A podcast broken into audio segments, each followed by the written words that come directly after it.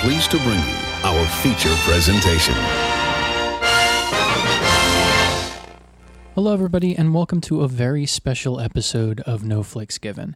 As you can probably tell from the new intro and the title, this is going to be something a bit uh, afield from what we've been normally putting out. Uh, one of the things that the guys and I discussed when we were talking about combining forces as a podcast was to be able to branch out and provide a little bit of variety in the kind of discussion and content that we wanted to to throw on this feed. Uh, so it's my turn to do something like that, and as uh, none of you will be surprised to hear, it is related to Star Trek. Um, good friend of the show and former guest of Give It Five, Mike, uh, my cousin, has joined me to discuss uh, one of the newer series to come out of Paramount for Star Trek, which is Strange New Worlds. And um, we sat down, had a very casual conversation about how we got into Star Trek, what we feel about the show, and, and what we feel about what the Star Trek as a whole is supposed to to, to say about us and, and for us as a, as a culture and a, a species. If Star Trek isn't really your bag, um, you can feel free to skip this one, although I encourage you to give it a listen and just hear two very passionate people talk about a, a subject that has, in no small way, molded their lives and worldview. And if uh, after that discussion you're intrigued, feel free to, to hit me up, reach out to us and about any questions you might have about Star Trek or any of the dearth of information that you might be able to find on the internet. So, uh, without further delay, I bring to you uh, our discussion on Star Trek Strange New Worlds.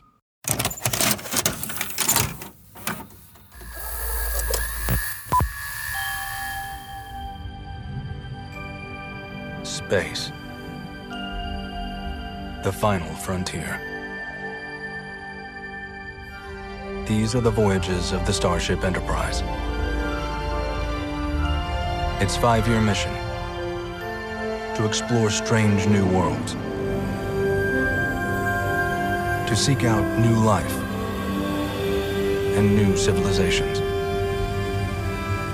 to boldly go where no one has gone before.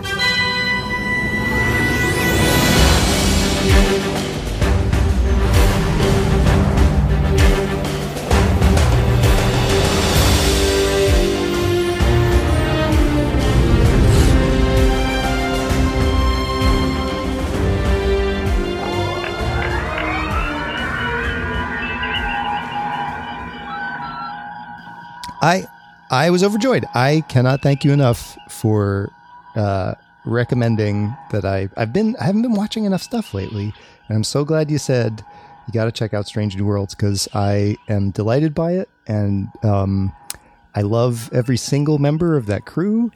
uh, I would ship out with them into peril any old time. They're absolutely fantastic. Yes. So today we're gonna do we're gonna do the whole season in one show, right? Yeah, I mean, I figured, and we'll probably have to do a little bit of like, how did we come to Star Trek? Oh, because God, we've never is- really talked about Star Trek on, like, I've referenced it, but we've never actually like talked about it. I was about to say that's fascinating, and then I realized terrible cliche. So I, Yeah, I well- apologize for that. But uh, um, that's yeah, I I would love to because I I do have strange childhood half memories about how it first kind of came into my life. But I, we've never talked about that with you, like how Yeah, because I just I and you'd think I would know, having you know you would have been a- a- there. yeah, I would have been there for it. So so yeah, you go first. What? How did you begin? I mean, I have no first memory of Star Trek any more than I think I have first memory of Star Wars. It was just Yeah. always there. Yeah, I think like it, the, I was trying to think about is like when did I enter the the river that is ever flowing the pantheon of the Star Trek canon? I feel like before I was cognizant, somebody just picked me up and just dipped me in completely, and then was just like, okay, now you're you're part of it. I have vague memories of, you know, like I remember getting the tape for Wrath of Khan for a birthday early on. Um, but we had had like the by that point in time, I think we had had like the odd numbered films that my dad had kept in those the special collector's edition tapes, and like you know, it, uh, Next Gen was always on Pix Eleven in the New York area, so like Yeah. it was just there. was next gen first for you? Do you think? Or I don't rather, think Khan, so. you're saying is the first thing? I think honestly, I think motion picture might have like the motion picture uh, Search for Spock. I feel like there might have been one other that was maybe by that point in time we had the the TV taped Undiscovered Country. Okay. Um, so it was like as with everything in the Joseph Conrad uh, library, it's like all random bits and smatterings of of a longer story. it's the best way to do it, I think. Yeah, I mean, and, but so I, I, to me, it was always the movie crew was what I remembered first. I think. Yeah. And I don't think I saw. I mean, I Next Gen was always on in the background, but I don't remember seeing a lot of the earlier episodes until I was older. Until it was like on reruns, and they did like one episode a night for months and months and months. Yeah. Well, I want to ask you too about what your what like the emotional temperature of it was because when I think back, it's funny because I think I have again memory is unreliable, but I feel like I have extremely almost eerily concrete memories of first exposures to Star Trek, like three or four of them. Okay. And the general feeling each time, each first contact was basically terror and dread. the way a lot of kids, I think, describe Doctor Who, which I'm Yeah. I've never been a doc- like I should be a Whovian because it's wonderful, but for some reason it wasn't my thing. But I just I remember hearing a lot of kids' first exposure to Doctor Who is like hiding behind the couch from from Daleks and stuff like that. So, what The- was your sense of it when The- you were a the- kid? there was definitely terror with regard to the the the Ceti Alpha Five worms Oh, sure. in Wrath of Khan. I remember not being able to be like present in the room when that scene occurred as a young yeah. child. Oh, you you it got was- it right. Yeah. Yeah. Um, but I my earliest like really distinct memory was watching the motion picture all of the, the beauty shots of the enterprise Mm-hmm. and then just immediately going back and rewinding it and watching it over and over and over again just that sequence Yeah, I thought of that watching Strange New Worlds too because they they do it again, and I thought it's it's very it's very fast, but it's still it's still a statement. And I I just thought I've heard so many people make fun of the grand tour of the Enterprise in Star Trek: The Motion Picture, but we've been doing it every time now for Yes. almost 45 years. There's a there is a power in in that. So I'm glad it's your first kind of you know uh, memory of it.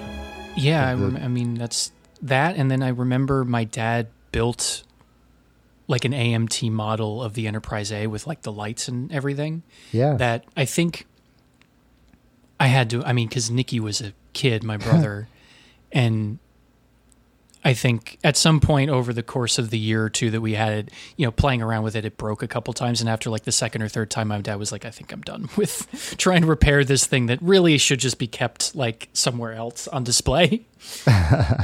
And did you kind of did was Nicky along for the ride? Did you kind of drag him into it? Because I remember he had some enthusiasm for it, but not quite the phaser uh, sharp uh, intensity of, Yes. of of your love for Star Trek as a kid. Yeah, I might be misremembering that too. No, I don't know. He, I mean, I, I, I think Nikki has other greater loves, but I think, but he was still very much our like. Nikki and I would watch like Star Trek used to be on reruns on like Spike and TNN and stuff, and like the and Voyager was live and airing late '90s, early '80s on UPN. Yeah, And that was the one night we were allowed to stay up late because it was Wednesday nights at nine, and bedtime was normally nine, but we were allowed to stay up until ten if it was an episode of Voyager. So after the terror, though, obviously it became something of, an obsession. it's weird. Yeah, I mean, a, an obsession. Not. It's almost. It's not so much an obsession. It's not intrusive. It just feels like, in some ways, I calibrated off of Star Trek, and a Yeah. lot of its priorities kind of became my priorities. You know, as far as as far as, I mean, obviously there there, there are some missteps, especially in early Trek, but but just the the Yeah. general thrust of it of uh, interest in science, interest in exploration, uh, interest in amity. You know, uh, it's all it's all kind of gotten in there. Interest in uh, certain shapes of collar on a on a shirt. You know what I mean? Like I, I feel like it's just deep in the a very calibrating kind of influence in my life. Um, it just occurred to me too. The fear part is important because that's another calibrating influence that a lot of Star Trek is about how to deal with fear and not reacting in confrontational ways when when you're scared by something when something's different from you and so it's so cool that now like i i thought it was just a misapprehension on my part that i'm you know like i think my the first episode i remember seeing was the lights of Zetar and Yeah. the first thing that stuck in my head was that thing like uh, you know this crew member turning colors and making that horrific noise I've Never seen anything like that before. Negative. but that's it's like important to have that first. I don't want to sound like Bruno Bettelheim, you know, and and his advice that kids should have terrifying uh, fairy tales in their in their lives, but but maybe that fear thing wasn't wasn't so dumb as an initial response. Yeah, I mean, well, it's it's and however many episodes of Star Trek are mysteries of like, oh, it's not evil. We just don't quite understand how it works. Exact- And, like, yeah. that's the. It's like take a second Yeah. and let's see what's going on. yes. How do we? Yeah. That's that's one of the big kind of calibrating things. the new the the trek of the so we went through there's been like three major phases of Star Trek. So there's there's the original Gene and Gene stuff with DC Yeah. Fontana and all that. And that Yeah. goes until the motion picture and Yeah. then the movie period with Harve Bennett and Nick Meyer, that's kind of its own thing. But then you have the Berman era, which is the 90s up until the end of Enterprise. And now we've got essentially Kurtzman because he was the one who was attached to the original 09 reboot, soft reboot movie. Yeah. And Star Trek went back onto TV in what, 2017, something like that. And I've watched all of it. And uh, I've been waiting for like the show that hits me to happen. Yeah. Yeah. And like years and years ago, I was like, you know what they should do if they were going to do a Star Trek show is just like do Captain Pike because it's if you ha- you can go to the original series and you can not have to redo Kirk. Yeah. Although put a pin in that. Um, Yeah, Put yeah. a, put a pip in that, I suppose. Yes. If it's Star Trek. Yeah. So then finally they they they picked up on what I was putting out telepathically. um and I was I had some good feelings because I liked Anson Mount from when he showed up on Discovery.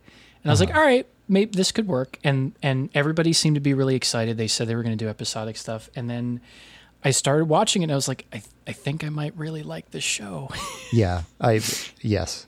The same. And then at some point you had brought up I think it was still photos from one of the later episodes of like, is this what it looks like? I was like, Yeah. I've been watching it and I think I do actually kind of like it. Maybe you should Yeah. check it out. Yeah, yeah, yeah. No, and I again, um, I thank you so much for for doing that. And yeah, it was it was a still, I think it was a Twitter account called the Space Shipper, and it was a picture of Anson Mount in the captain's chair with red halo light, and Yeah. then this very diffuse.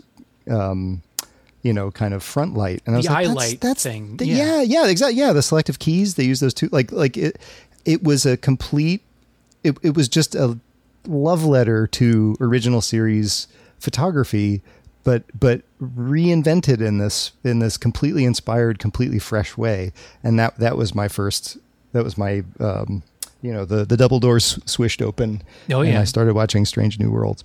Well, to Um, to uh, make reference to um, uh, uh, an earlier show of yours, Yeah. what was your give it five moment in Strange New Worlds when you when you thought you might like it around here? The moment it was one of my favorite moments of the original Cage pilot Hmm. is the scene between Pike and, and Dr. Boyce, I think was the doctor Yeah. at that point. Yep.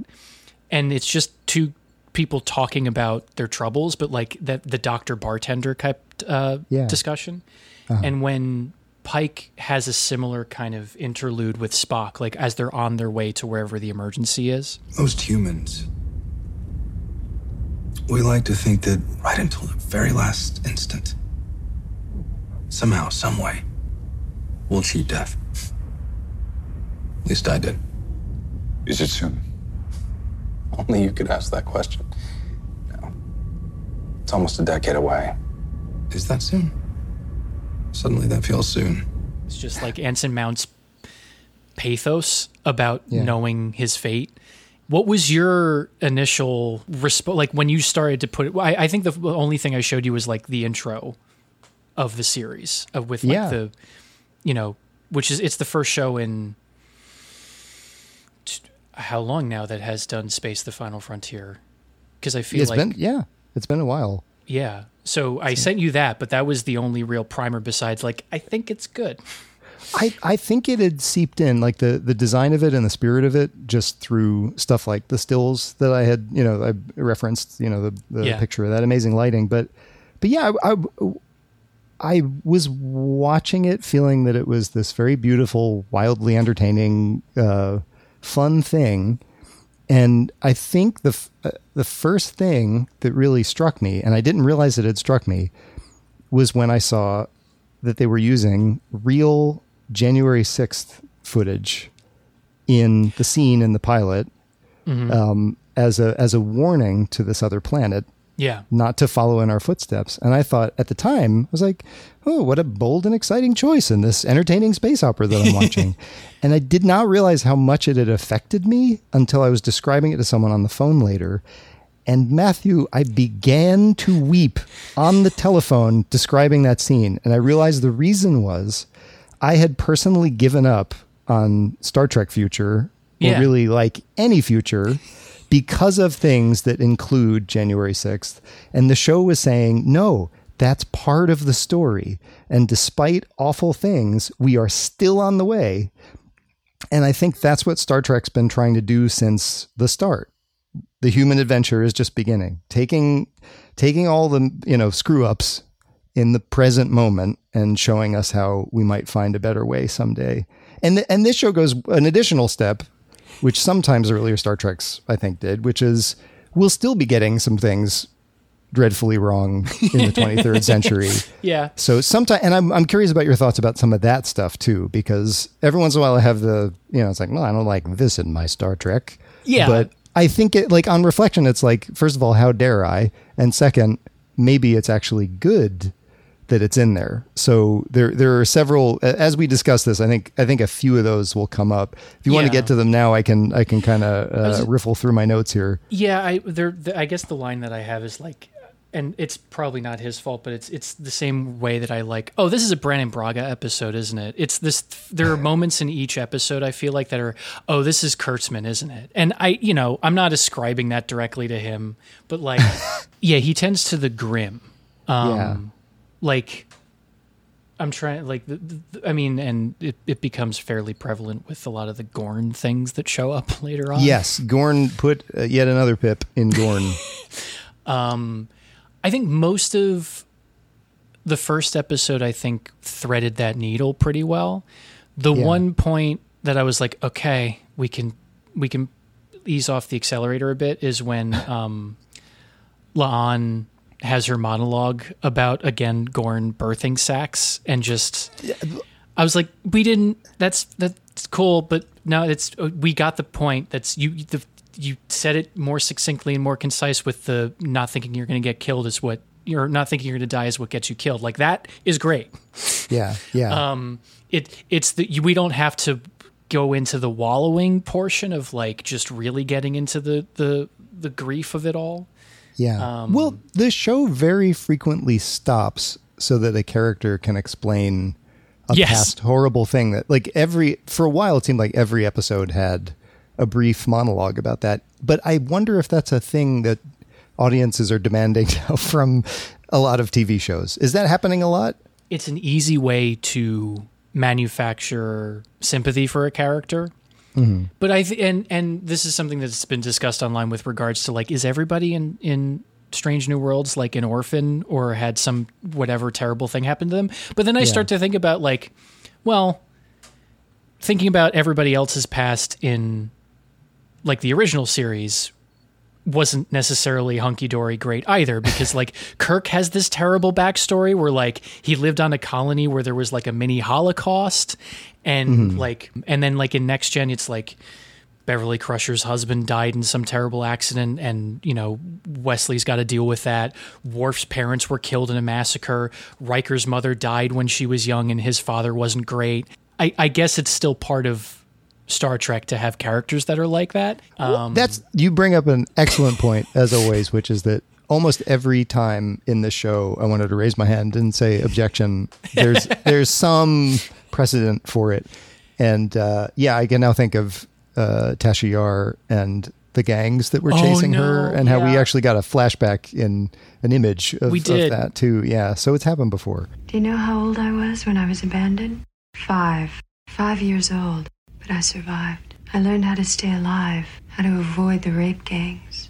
I was 15 before I escaped. yeah, But so, so to that point, and to to the Gorn, poor Mm-hmm. Gorn. Um, I thought when I saw that episode, the penultimate one of the season, like you can't just do Alien, can you? And then I realized, I mean, there's even I mean, Alien slash Aliens. There's even a Newt. In fact, there's two Yeah. Newts because there's another Gorn survivor named Fig who first tips us off that the Gorn are around by making the least scary noise in the world. It's a captain, either the Gorn or a flamenco dancer is on the loose.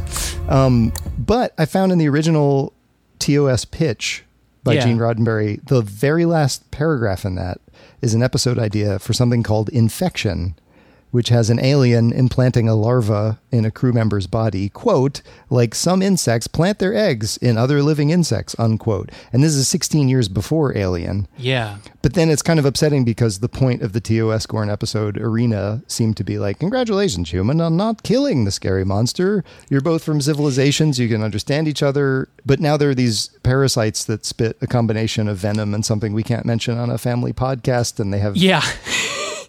I So I. What, what do you what do you make of all that? that's the thing I struggle with is like they it, they could have made them a brand new species that has no other relationship to any other Star Trek species. Yeah. And, and I it would have worked a little bit better for me because again in my head I'm like after all of these terrible things that we are witnessing and hearing about in this show Kirk's going to hug one like it's a middle school exa- dance. yes, yes, exactly, exactly right.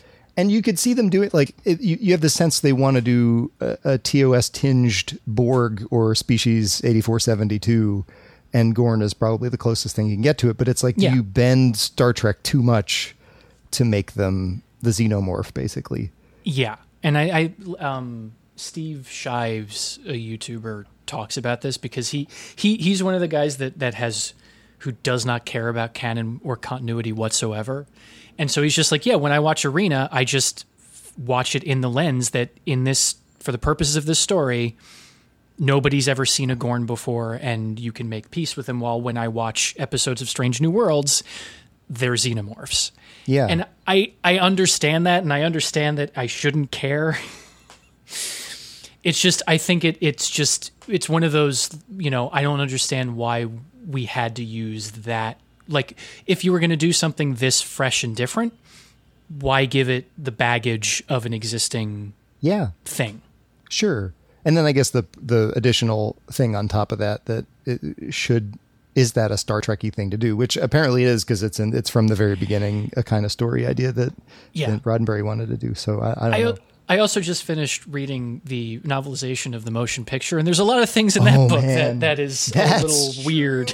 Kirk knew that the compelling attraction which Deltans exercised on anyone of the opposite sex went further than mere physical appearance. It was literally chemistry, and an unsuspecting human was likely to find himself in considerable sexual excitement without understanding why. Kirk concentrated on handling it with suitable formality. He could feel the pheromones working on him, and he decided not to rise. He was, after all, the ship's captain. you uh, this is a good thing to bear in mind going forward that there's no you can't you can't just invest any one member of the team with uh, total authority. I guess.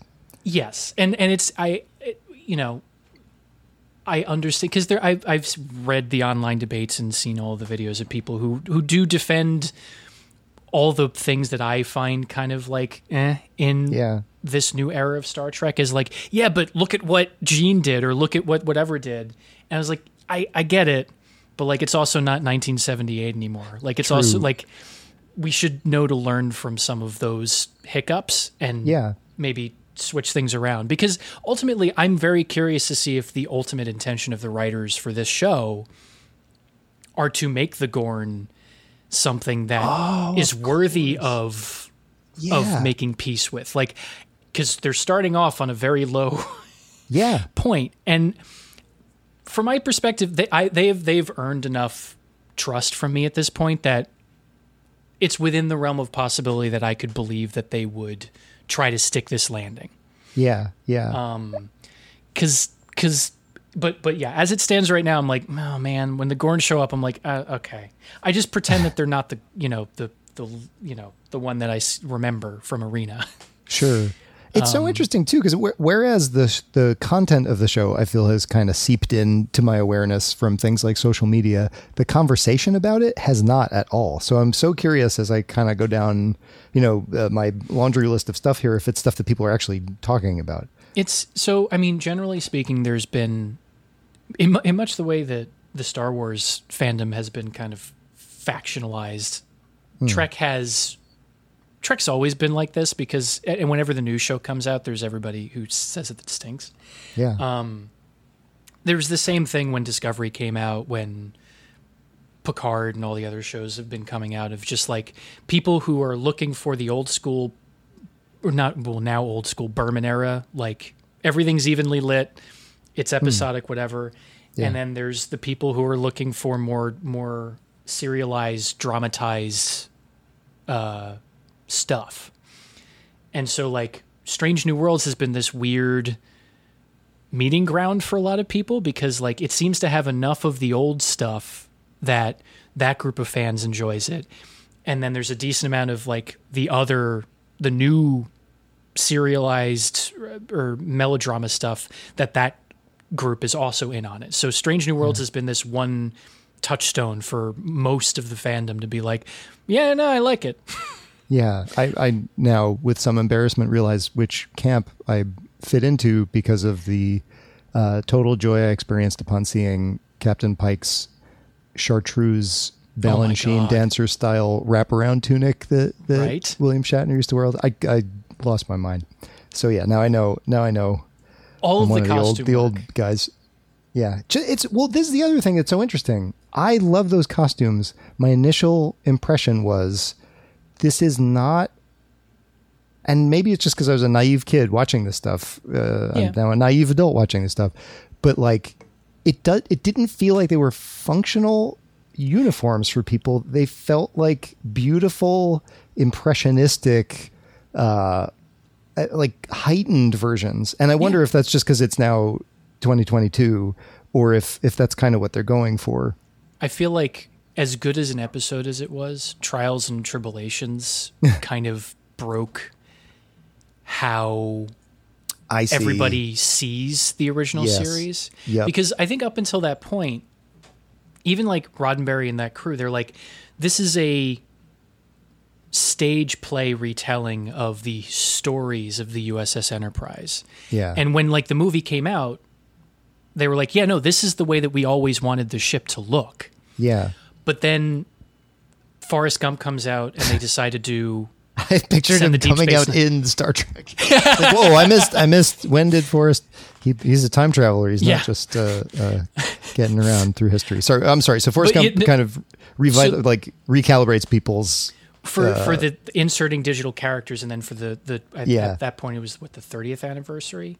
sure Um, They send the Deep Space 9 crew literally back to the 1960s sets. Yes. Yeah. And so from that point all the all the continuity people have been trying to like wrestle around how that works.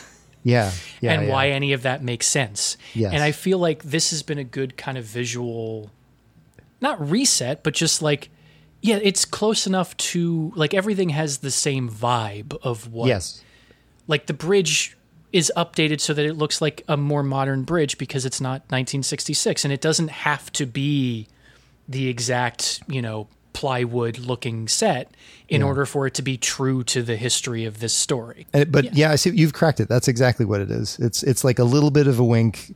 It feels it feels modernized, but also like we're you know this is a little stylized. We're not quite Yeah. asking you to believe this is a literal thing.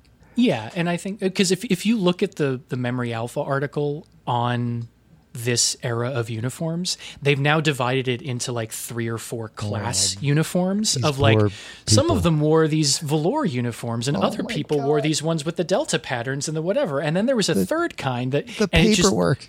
Yes, it's it's the exhaustive like article on how all of this worked, and it's like Yeah. it, it's we it's it's a it's it's fine. It's we Yeah. understand Yeah. how theater works. Yeah, And that's the thing. Like uh, that leads to one of my favorite, if not my favorite, visual thing in the whole series, which is in the Gorn slash Alien slash Aliens episode. yeah, The the wreck of the Peregrine yeah, looks like one of the James Blish novel covers by I think they're painted by an artist named Lou Feck, and it wasn't quite like it was so stylized, but it just felt like this additional world that we couldn't see, you know, given the technologies they were making the show with at the Yeah. time. So it's just it's a classic, beautiful image. yeah. And they are they're making use of whatever Paramount's version of the volume is. Yes. Yep.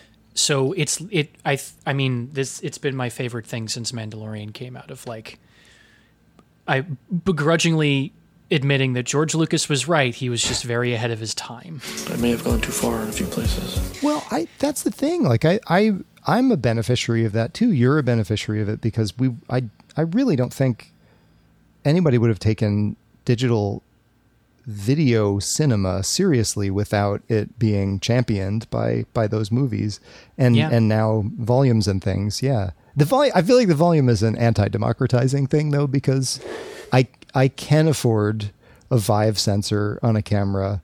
I can afford Unreal Engine because it is free. I Yeah. cannot afford a 10 story tall uh, LED television set because No. every every other component of it you can do. But yeah, it's just having a, an actual video wall. The La'an and Una on the primary hull Oh on the saucer, like it's just it's and it's such a smart like the, i for all of the banging on having to like focus on characters giving monologues it's such a perfect moment because it's silent you're watching it happen and instead of anybody actually saying the words out loud and they just watch it go and i was like that's yes yes Yeah. writing 101 like yeah. Don't t- t- tell all the characters to shut up. It's so funny though. I, I I dream of the video wall, Matt, and it's I I live pretty close to their to the Disney Manhattan Beach studios where they Yeah. where they shoot that stuff, and I I only state this uh, for the podcast record because it's like a minute if I've got the address right yeah or not the address, like the neighborhood, right? Because I it's still very secretive. I don't really quite know where it is. I think I know Yeah. kind of. I'm sounding. I, I'm basically just. You can tell I'm a production facility stalker at this point. Yeah. I apologize, um, but it's it's so close to the location original series used for the Deneva colony where Sam Kirk passes away yeah and um, uh, you know what a town. It's it's amazing Yeah. to think that that uh, a half century ago, um, you know, poor Sam Kirk is uh, is getting attacked by um, evil omelets. What what do you what do you make of Sam Kirk? I I loved that fake out where we hear about Lieutenant Kirk expect Yeah. Jim and get Sam. Yeah. and um, I love that his mustache, which famously William Shatner wore when essaying the role in the original Yep. series himself. But it reminds me so much of Sam Rockwell's guy from Galaxy Quest that I thought I couldn't love the character more. But when that occurred to me, uh, uh, the love increased. I'm not even supposed to be here. I'm just crewman number six. I'm expendable. I'm the guy in the episode who dies to prove the situation is serious. I gotta get out of here. It's it's terrible for his legacy because I don't think we actually see him getting killed by the evil omelet creature in the original no series. he's already yeah But now we know he was probably doing something really dumb. Yeah, no, and and Yeah. somebody um at, at some point somebody goes, I wonder if like at the end of the show when they decide to send Sam Kirk off, he just he's like, I'm sorry, you know, Chris, I, I have to leave. It's just too dangerous here. I'm going to go settle down on a colony where things are quieter and I can be safe and raise my family. Oh my god! Oh my god! It's so fun that that location too. As as one final note on what a crazy town it is here. In addition to it being the Deneva colony, it's called Space Park, it's also where the company TRW used to be, and they built what is arguably humanity's first interstellar starship, which was Pioneer 10. Oh wow! Uh, so they were in a real, you know, like it, it's an actual historic location about about spacefaring. But they also, I think, built like ICBMs. So we're back to the. I mean, that's the space Yeah. you. it's always there's always a kind of a catch. It's always it's always uh, Anson Mount speech uh, in that Even in that hall. Yeah. even in the canon of, of Star Trek, the the first warp vessel was built out of an ICBM. Oh, that's right. I forgot about that. I, yeah, that's right. I was so curious watching this season too because I, I remembered your one of your sources of affection for Star Trek is what you've described as competency porn. Yes. And like I I I think you're in the majority with that. Uh, my favorite characters tend to be people like Arthur Dent in Hitchhiker's Guide to the Yeah. Galaxy, who are just utterly out of their depth because that's kind of how I feel going through life. Yeah. Um, in the original series of Star Trek, we, one kind of forgets how often Kirk admits total insecurity and indecisiveness. We just kind of remember as bravado.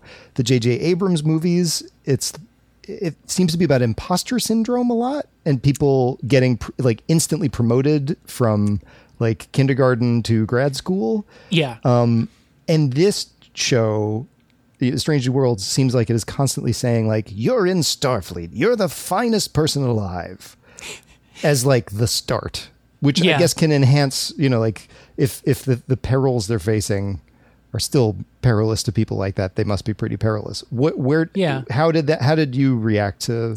Everyone knowing a great many languages and being the great, the top of their class and all that sort of stuff. That I'm pretty familiar with because Next Gen establishes that pretty early on that like Starfleet Academy is this like you need to be the best of the best just to get into the place. Yeah, we see them taking their SATs basically in one of the episodes. Yeah, so like it's going back. To, yeah, it, it, it going back to that.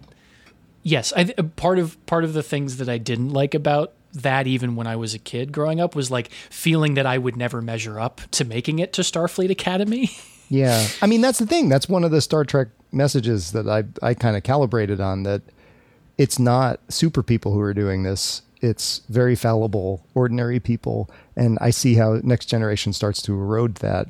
So you were taking that on board and going like, I don't know if I'm going to. Yeah, You know. like that was the very much I remember that being like, oh god, this looks impossible. Yeah. Yeah. Um, and and there is speaking of the motion picture novelization, there's Yeah. Gene writes a lot about like how people in Starfleet are a very a certain older breed of person, and they're always Yes. bucking up against the new humans. yes. And so I feel like that's kind of baked into the mythology in one shape or form as well.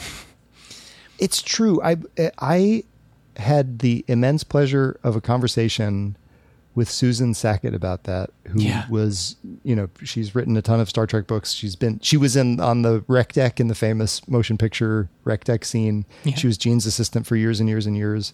And she said that felt weird to her though, that there was something, I was like, was Gene like secretly really kind of like stiff about that stuff? Like it just didn't feel like it was coming from him. And she was like, yeah, I don't think, I don't think that's was really his his whole idea. But Yeah. I say this so you can rest easy. You will get into Starfleet Academy, Matt. It's going to be okay. Yeah. And I think that it's it's good. I think this series at least has enough of a balance of like yes, Uhura speaks dozens of languages, but she's also like feels very out of her depth in a lot of situations. Isn't, Oh, isn't sure yeah. if she feels like she's going to measure up to the situation that she's in. Yeah, Um, absolutely. Which I actually I really like that second episode because of what that does for her character. yeah. Um, so I, think I think it at least it, it struck enough of a decent balance, and like we're back to captains who drink alcohol again. It's Saurian Brandy, in fact. Yeah, But not out of not out of the original uh, No. Tennessee whiskey horn Yeah. from the '60s, but maybe which is surprisingly affordable if you look them up on eBay. I was thinking about true. using it as a decanter at some point. they made a lot of those. That was that was uh, I think more popular than you'd think. which is, but um, given that response to kind of competency in this new show, Yeah. how do you feel about um, the Una superhero reveal. Hashtag not all augments. Yeah, right. um, yeah, I I was wondering if they were going to go that route because I think that that's something that is in. I think DC Fontana wrote something about Una's backstory of being this genetically engineered thing Yeah. years and years really? ago. That comes from her? I'm I'm pretty sure. Oh, that's like, awesome. Okay. Yeah. I'm uh, like cuz and like her like that's why her name is Una. She's like the top of her group that was born or whatever. Yeah. Um Is the name Una older than the show? Because that was another thought I had that I felt was a little uncharitable because I was kind of like, Una. The- like, come on. Number one is named Una. this seems a little uh on the nose. I believe it's original to the DC. Let me actually see where Yes. In the novel Vulcan's Glory by Star Trek original series writer DC Fontana, suggested this Oh, character's wow. moniker was not simply a nickname or title. She was an Illyrian, so the Illyrian bit is also Oh from that book, who was called number one as the best intellect among her generation. Oh my God. Well, I've unforgiven myself because if it comes from her, You've restored my it's father's fine faith. by me. exactly. Um, right. I'll take it. Yeah, here we are. Here, a quote from Vulcan's Glory. Um, some officers had a difficult time dealing with the fact that she is a genetically perfect being. On her planet Illyria, excellence is the only criterion that is accepted. She is technically designated as being the best of her breed for the year that she was born. I see. She therefore would receive the appellation number one, even if she were not the executive officer. Wow. DC Fontana. I got wonderful Turanga Leela vibes from Rebecca Romijn's performance of Una Yeah. too. Did you did you detect that too? She Like- just there's this I I like there's this contained like she she she is weird, she knows she is weird and she's keeping it inside but she lets it out every once in a while and I Yeah, appreciate yeah, that. Like I mean the the in the Spock Amok episode like where they're her and La'an are just running through Enterprise Bingo. And I I thoroughly enjoy all of that. Like it doesn't Yeah. seem out of character for me. I feel like yeah, they're just letting loose. We just had a really serious episode. They're just Yeah. kind of this is their version of relaxing. I don't know how much they're going to go into it. The other thing too is is and I've I've heard these complaints too is that um, Rebecca Romijn isn't in the show nearly as much as you would think for someone Yeah. who's the first officer, and I don't know whether that's just scheduling stuff or what. So I think I, I'm I'm curious to see how they play that fight in the second season. Like Yeah, I'm like- I'm waiting for my courtroom episode. Like that's one of the ones they haven't checked off the list yet. Yeah, yeah, yeah. Um, no, it's true. It's what there. It it does feel kind of like the you know is Locutus going to stay Locutus moment. Yeah. And I was okay with that being like the one one of the serialized bits that we're going to pick up with next season. Yeah. Um we- did you respond to it differently with like the genetically engineered stuff or yeah. Well, I had thought again. It, it was. I, I love the fallibility of the characters in Star Trek, and I Yeah. worried that having super people in this would kind of kill that. And then I realized we've had super people the whole time, notably Spock and Data. And then I thought they have huge liabilities. You know, they're at war with their emotions, or they're like Pinocchio trying to be human. Data's taken then- over the ship several times. Exa- yeah, exactly. And then, but Una also has this kind of liability of being a, a secret criminal. And then it was like, this brings eerie dystopia into Star Trek. And I'm not sure I like the idea, you know, that they're, that Yeah. the Federation is still persecuting people based on a group they belong to. But then I, it's interesting to explore that based on what we were saying a little earlier in our conversation. And it's definitely less disturbing than when dystopia creeps into Star Trek in this kind of casual way. Yeah. Like in the original series, when it's like women can't be starship captains, or there's all this weird colonial stuff haggling for dilithium, or having proxy freedom, wars with the Klingons. like yeah, exactly. Yeah, exactly, exactly. So, so I'm the, where I've it, it, I'm I am like you excited to see how that develops going going forward. Yeah, they've they've built enough trust with me that I'm willing to to to see where they go with it. Yeah. Um, because I honestly, I I I was, I really liked the way they handled the Captain Pike knowing his future thing.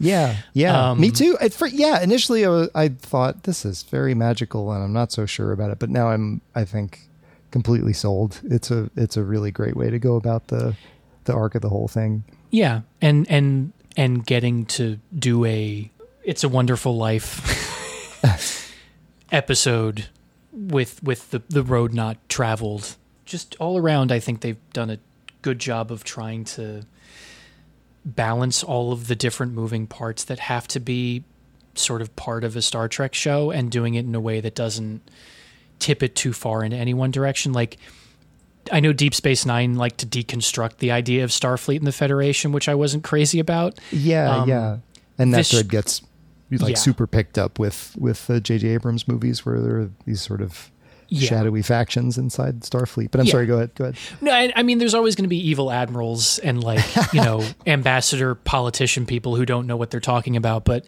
the the idea that like the Section Thirty One crap of like there's a clandestine sanctioned part of Starfleet that does Yes. the dirty work so that like I mean Captain Picard talks a good game but nothing's really getting done unless we kill some people quietly. And I, ultimately I feel like Starfleet and the Federation should still be like the thing that we aspire to and not yeah, you know just another metaphor for the United States in space. yeah, yeah. That's that's true. It's it's like show the way and and shine a light. It's it's good to show that people will still be screwing things up in Yeah. our in our utopian future, but maybe not quite as I, I keep thinking of George Lucas's handwritten note to himself that the empire is the United States in about 10 years. And you can, yeah, you don't want to, yeah, Yeah. maybe you don't want to do that so much, I guess. Yeah, well, because and I think we've had our fair share of like science fiction has been mostly dystopian for the last since 9-11 pretty much. Look around, Matt. It's, uh, yeah. it's pretty grim out there. Yeah. Um, so I, I like I've been that's kind of what I've been craving is is something a little bit more positive and forward thinking of like Yeah. yes we have these problems there should be a group of people who are like all right what are we going to do Yeah. And again, directly incorporating the problems that are worrying you from day to day now. Yeah Uh, it's, it's a way to, to foster some hope. Yeah, and I that's that's been one of the saving graces of this show, and even like for all the crap that Discovery's caught, like the last season actually did I thought did a good job of like metaphor and talking about communication and having like real humanist themes of trying to explore. I still have I you know doing a ten episode arc about the same thing for me was like mm, pacing wise not crazy about, but Yeah. Um, getting to that point where we were instead of just continuously navel gazing, we're looking a little bit up again. The whole show was an attempt to say that humanity will reach maturity and wisdom on the day that it begins not just to tolerate, but to take a special delight in differences in ideas and differences in life forms. If we cannot learn to actually enjoy those small differences, take a positive delight in those small differences between our own kind here on this planet, then we do not deserve to go out into space and meet the diversity that's almost certainly out there. Yes, yeah. And again, I was not expecting that. I just thought it would be a very shiny Flash Gordon-y thing, and it absolutely did that in a time when it's hard to create that kind of feeling. Yeah, I think I, I, the first episode set the table for me. The the Children of the Comet episode I really did enjoy because it was kind of light and just very straightforward. Yeah, And then it, it it was enough like to keep me along and like the themes of communication and stuff like that. Um, and then we got a submarine episode right after that, so I was hook, line, and sinker. The, yeah. The the um the Comet episode felt like that wonderful game that used to have at your house a million years ago. Oh, uh, the the 25th anniversary. That's game. it. Yeah, the 25th Yeah. anniversary game. It, it felt like part of that, and I I Which I so f- enjoyed. Yeah. I finally beat after 30 years in the help Oh of a very large guidebook. Congratulations! I just would sort of. I eventually just had to enjoy the vibe of being in those environments because I was useless at the puzzles. I mean, well, it, I because the problem is that they weren't really puzzles. They were just like the, the whoever was developing it was like, "Oh, this will be cool," and Yeah. ultimately, when you're actually playing, it's like, yeah, but none of this makes sense within the logic of point and click adventure games. Um, But like, yes, the, the the Comet episode was very much that. I think what delineates it a little bit from the original series too is that one of the things as I've been going through the TNG Blu-rays that a positive change that Michael Piller introduced into the storytelling, especially with Next Gen, it was like this episode's going to be a Worf episode. This episode's going to be a Crusher episode, and like and being able to focus on characters, have them actually have lives. You get to focus on characters who have serialized arcs, so it's not just they hit the reset button at the beginning of or the end of every episode. Hmm. And the stories can be episodic, but ultimately like stuff that's happening to them you can reference later or it becomes part of their character and like they can change over the course. You kind of get that in the previous Leons as well, where they they hand it to one or another different Yeah. member of the crew. Which I, I Um, almost wish they didn't do previous Leons because I feel like you don't necessarily need it, but I like the fact that like it makes it feel less serialized. It's true. I wonder if it's for people who are who are jumping in rather than committing to a binge. Yeah, because it also like sets you up for, especially the second, the penultimate episode, where it's like, oh, we're seeing a lot of Hemmer, and Hemmer's talking about like how someone's fulfilled their purpose after they've fixed everything that's broken. I don't know if he's making it. That's right. I started to feel a great concern for Hemmer, Yeah. especially given that he was in the middle of Alien slash Aliens. Well, I mean, we're speaking of the penultimate one, the ultimate episode. Yes. I basically jumped for joy, but I don't know if we want to. I don't know if we want to get there. y- I mean, yet I don't know if you want to go into that now. I have other little topics Yeah, and yeah. stuff like that. If you want to get Go into them, they're Yeah, kind of like a lightning round. But I'm also happy to No, to start off with episode ten, which we can do the lightning round and then get into the because Okay. the finale's its own thing. Okay. Uh, first item, hit it. In the I- original pilot, do you remember what Captain Pike used to say? Does he say was not- engage? He said engage, Yeah. but now that's taken. Yeah. And so I think this is like a really cool combo of Han Solo's punch it, but yet feels appropriate for the space 1950s, which this is. Yes. It's like he's starting a, a jazz set. yes. So yeah, what was your what was your thought about the first hit it? I I enjoyed that. I I think it's it's become a thing of like every captain has to have their go to order thing. They do bring up the fact that captains have catchphrases in Star Trek Oh, Discovery. what's and That's one of those like I don't know if it's being a little too cute or not, but I'm fi- it's fine. Are, are they so they're semi-critical about it? I guess it's it's just pointing it out. Yes, but yeah, I, I I I am here for Pike's command style. Yeah. like the. What, what did I, at some point someone threw around the term "space daddy," and I was like, "Well, that kind of but yeah, he's very he's no, that, that vulnerable, and I guess that's a dad thing too, right? That it's it's it's commanding, Yeah. but also like "No, I don't know quite what I'm doing. yeah. and and and but but like wanting to be nurturing and empathetic, Yeah. and ultimately like you know just being in a position of of leadership, yeah. but yeah, everything about his portrayal of the character I enjoy. I'm glad that he's not nearly as mopey as he he is in the cage.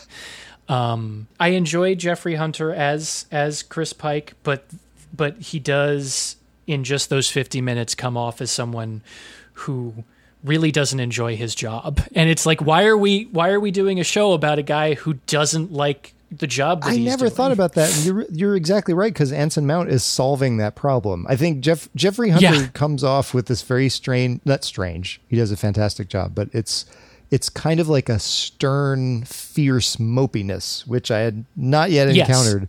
But you're right. Anson Mount figures out how how to inject energy into it, despite the fact that he wants he does not want to be there. He's, Yeah. In fact, his life seems to depend on him not being there. I mean that yeah, that's especially in the early episodes of like that's kind of his. He's mm, he, you know he knows where he's headed if if things continue as they are. Um, although I there there have been moments of levity where he like does you know the quietly whispering is like I love this job. Of, there there is a part of him that like honestly I mean he wouldn't stick around if it weren't if there weren't something about it that he really truly enjoyed. Well, two thoughts on that. The first, thinking about your your concern about the space SATs and making the cut as a Starfleet officer in life. Uh, yeah, he, this show continues the tradition in Star Trek of training exercises being the most dangerous thing of all. Pike melts Uh-huh. like candle wax. The Peregrine landing party, which ends up being the movie Alien slash Aliens, is a training excursion with Yeah. cadets, and then the entire film of the Wrath of Khan. So I could see why you were you were probably very nervous about about um, you know qualifying for anything or you know Yeah, you want to you want to get past the midshipman phase.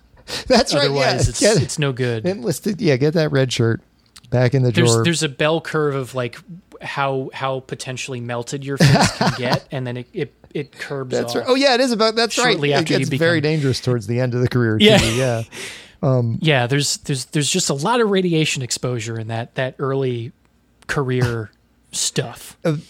this show helped me with my journey of self uh, uh, exploration as well, uh, partly through Pike's command style. In that there's a line in the fourth Yeah. episode where he says, That brown dwarf that you mentioned before, it's uh, pretty much a gas giant, right? And I realize that I am a pedant and will always be very pedantic. I yeah, I like the fact that he's not the smartest person in the room, but he he knows how to harness the intelligence of everybody around him and channel that into successful situations. Um, and yes, part of that is is blind luck, but that's kind of always Star Trek. Any any type of leadership situation, Yeah, it, um, where you're hedging a bet on something. Yeah, yeah, and th- that's the thing. You you have this kind of psychomachia thing in the original Star Trek. This kind of ego id and um, super ego, like or or an angel on one Yeah. shoulder, a devil on the other. Like like where Kirk is the yeah, pathos, logos, he's ego. the, the person, and Spock and McCoy are kind of impulses. I mean, I guess you don't have to read it that way, but but in this, it, it feels more like Pike is a member of the team as opposed to like the person who has these Yeah. these conflicting impulses in him. Yeah. Uh, speaking of Kirk and his management style Mm. and who he is, um, yes. Paul Wesley, I found absolutely thrilling in this role. And Yeah.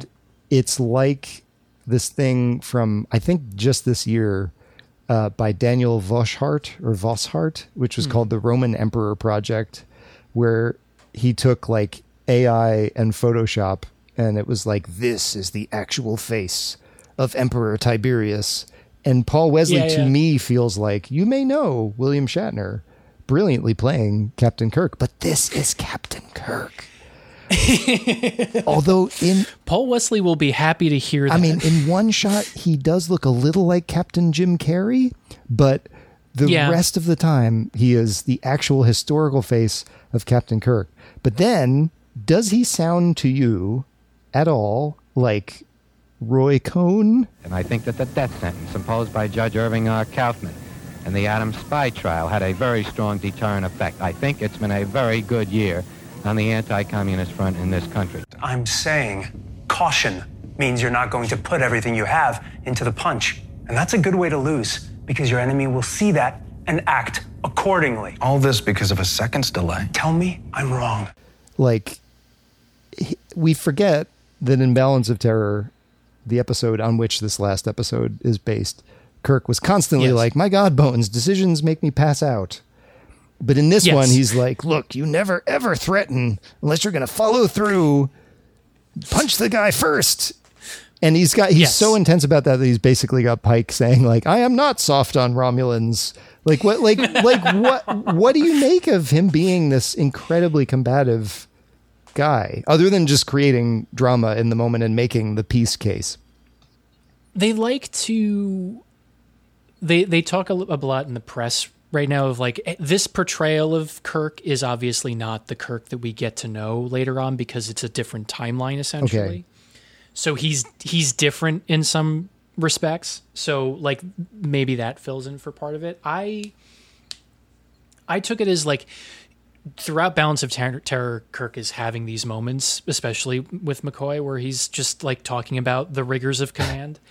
But I think ultimately where his gut comes from in that episode is still aggressive, Yeah. forward. Yeah.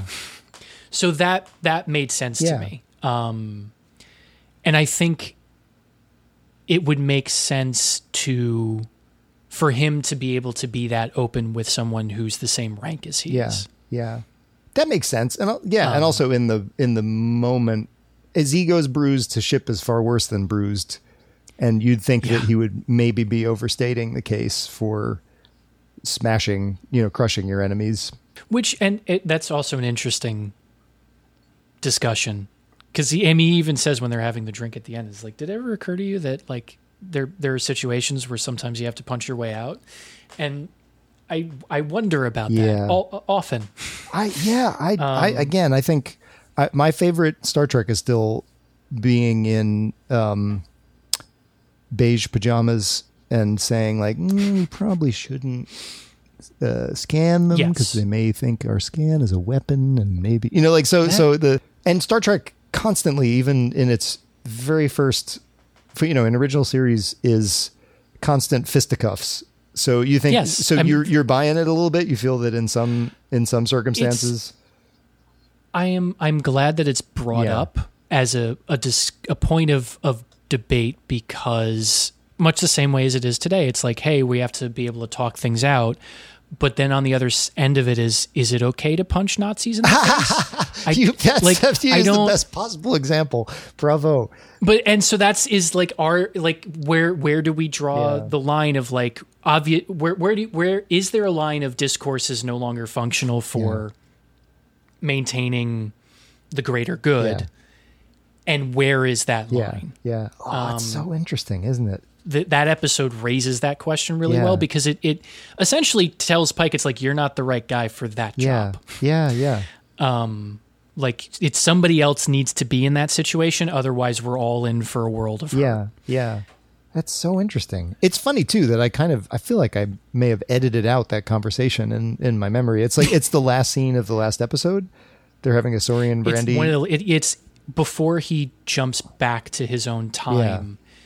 Uh, Monster Maroon. I was gonna bring that is giving him. Yeah, right. Oh, oh my God. It's, oh it's man. Monster Maroon, but it's got the Pirelli tires like texture Yeah. on the sides, and it has the longest like attachment to the flap. It's a much more dramatized. I don't know what. Yeah, the best the- it's way, the but angle- It's, it looks like the concept art version yes, of and you're exactly uniform. right. And it's funny with these shows, you do even the Star Wars ones. You maybe especially the Star Wars ones, you get a sense of going through the old like Ralph McQuarrie drawing, drawings, or in this case, um, Fletcher, Bob Fletcher. But it, it's interesting because one, I am of because I am an ancient man. Um, of the generation where the Monster Maroon was like, that looks like an actual space uniform.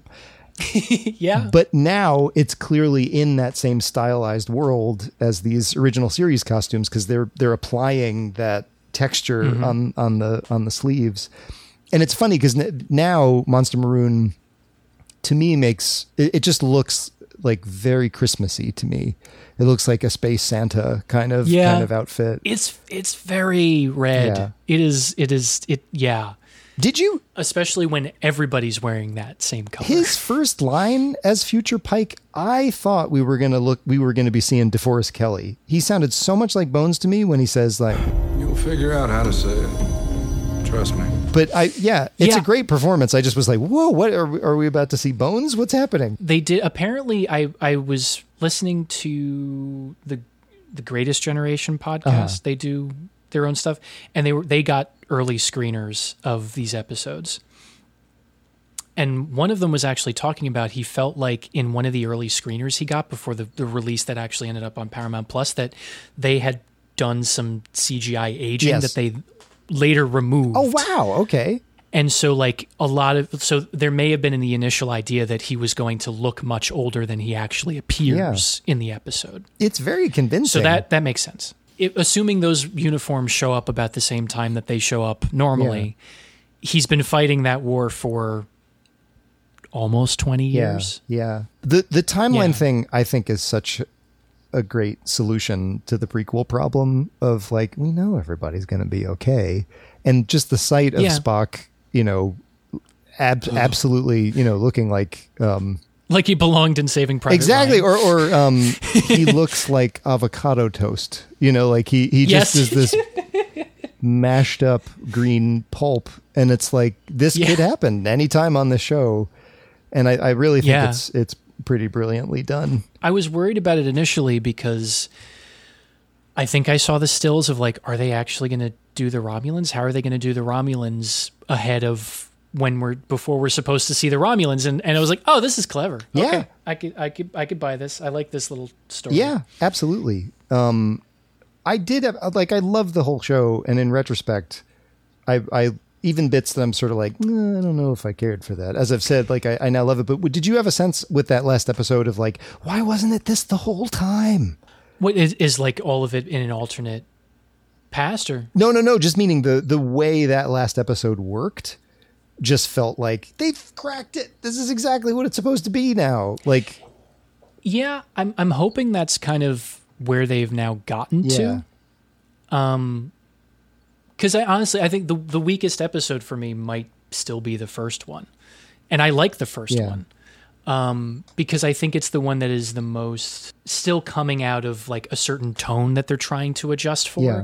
And over the course of the series of the the first season they get to where you feel like this show belongs to be. yeah, yeah.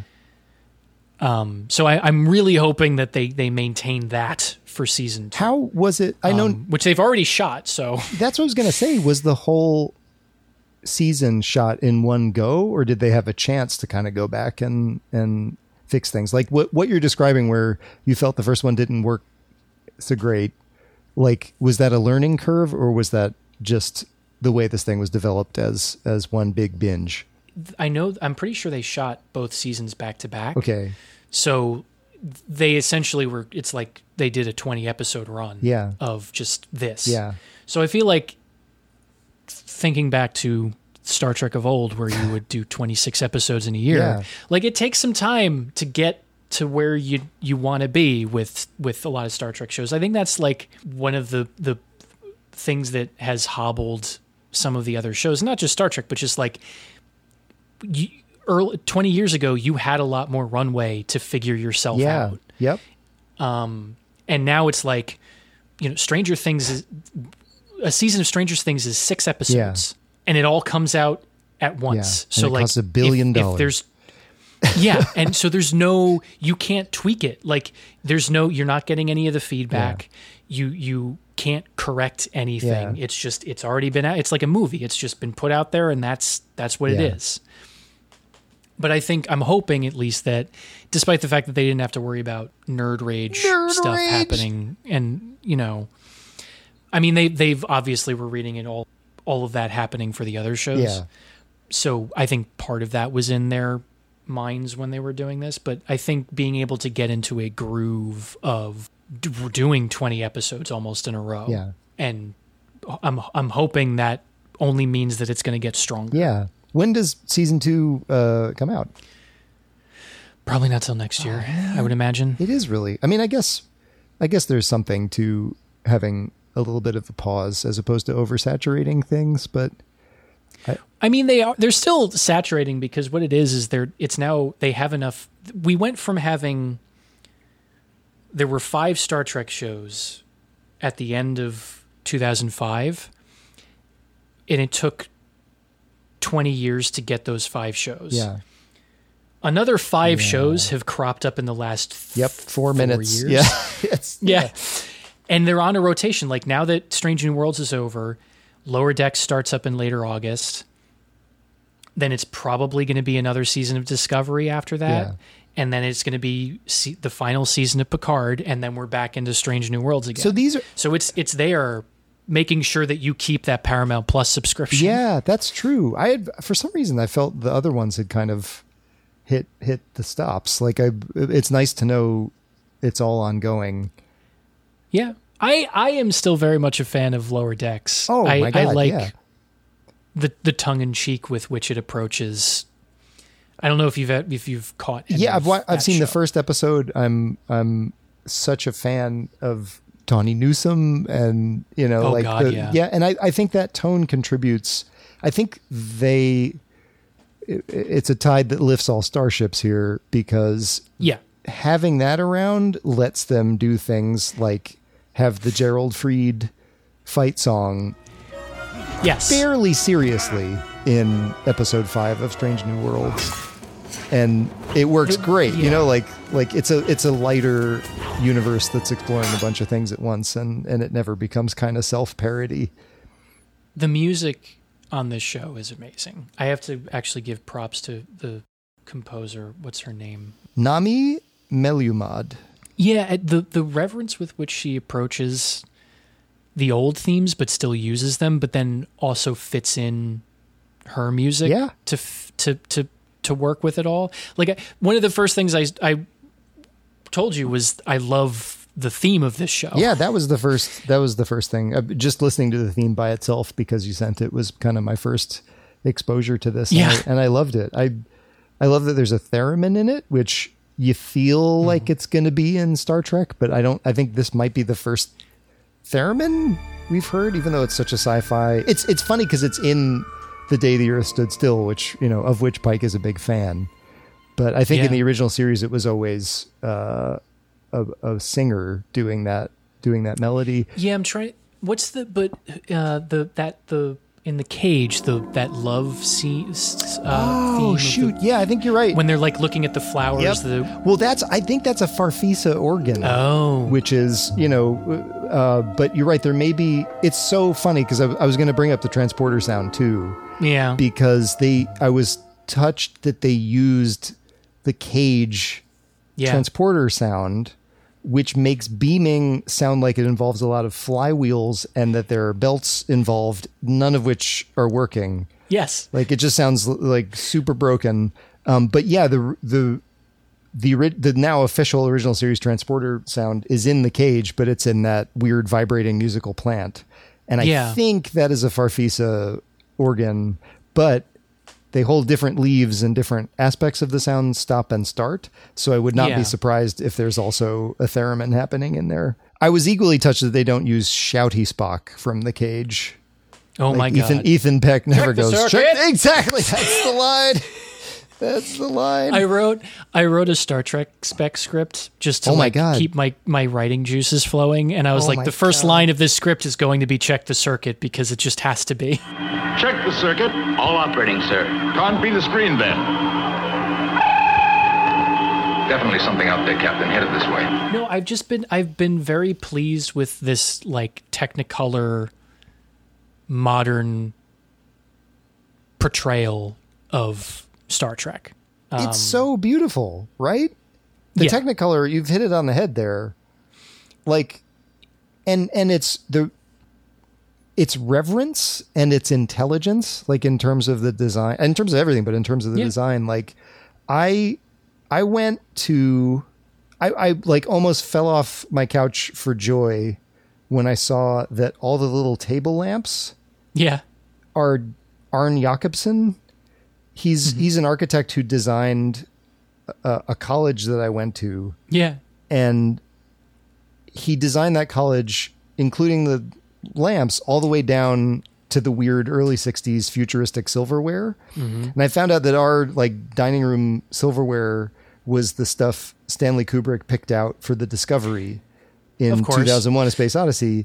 Um, and I was so like I saw the table lamp, like Dr. Mbenga's table lamp is an Arne Jacobsen one.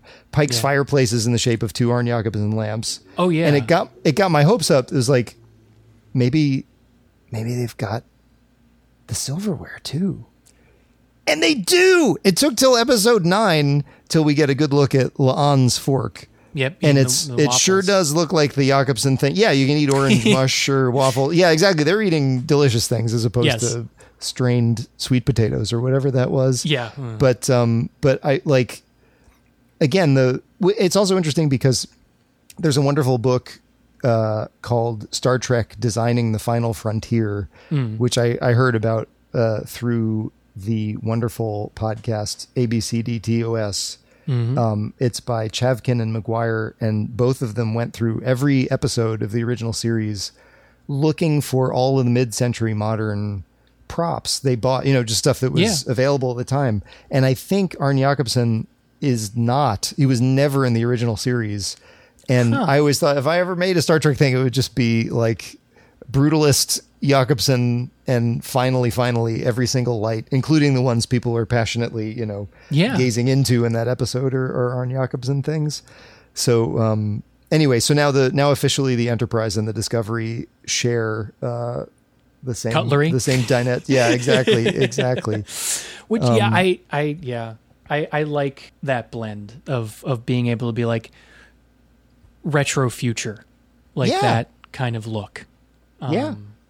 So I, I yeah, very very much a fan of of that. And just bringing bringing like multicolored things back into Yes. you know because i don't know if you've seen any of the expanse but it's not exactly like we're still we're still recovering from the aesthetics of the battlestar galactica reboot which i love but it it's designed to look like a war movie. Yeah, yeah. um and i i, I very much if you're gonna do non-dystopic or dystopian uh, sci-fi tales remove yourself from the war footage look It's it's so that's all sort of gunmetal and drab. oh yes Yeah, yeah. It, yeah, it's it, and and shot very much in line with like as if it's Saving Private Ryan or it's like a documentary film crew type of Oh, so thing. skip bleach and like the shutter angle is really Yes. uh, stuttery. Yeah, yeah, yeah. I don't. I don't. It was so funny. I I remember in one of the episodes of Strange New Worlds. They mentioned supply chain problems, and I said to myself, "This is supposed to be escapism." and so, yeah, I can't. I wouldn't be able to take Expanse gunmetal and Oh, no. Yeah, yeah, yeah. Yeah, I think that was the pirate episode. Yeah, I think you're right. I think that's the one. I think Yes. that's exactly it. Serene Yeah, Squall. Because they're they're navigating like these difficult issues, but you're right. You never. It's not depressing. I just can't. It's just such a magic trick that they. You there's such a lift from all these episodes, even though they're they're talking about fairly serious things. Yeah, I think it's very. It's the fact that they approach all of it with a, for lack of better parlance, like a go get 'em attitude. Yeah, yeah, that's right. It's it's it, yeah. You can't. You it would be Pollyanna-ish to do anything different. Yeah, Except for maybe we the one with the kid. Lift us where suffering cannot reach. Yes. Um, I, I wonder if they're trying to undo the the kind of colonial prime directive smashing thing where Kirk was always blowing up a computer that ran a government, you know, just just over and over again. Um, in Taste of Armageddon, You're in error. Uh, yeah, exactly. The the Landru Red Hour one, Yeah. like whereas this one it's it's like I can't do it. This is heartbreaking. I can't do anything about it. I don't know why why it it's it's funny. I'd never thought of Pike as slow on the uptake until you just mentioned it. but now I realized how long it took him that he was basically in a Logan's Run kind of situation Yeah. in that episode. Like, Chris, Yeah. The kid's doomed. I don't know why you have to see the previous doomed kid in order to appreciate Yeah, this. yeah. Come on, Soylent Green's people. Um, That was it. That's right. Yeah, Utopia is is uh, kid computers. Yeah. Which But- and there's there to me there's still I mean I understand it's still supposed to be a Bible story but like there's to me there's some more holes in that one of like the, can't they move away from the planet like is that would all their problems be solved if they moved away from the planet Is Yeah. okay Yeah, there are. Yeah, it really.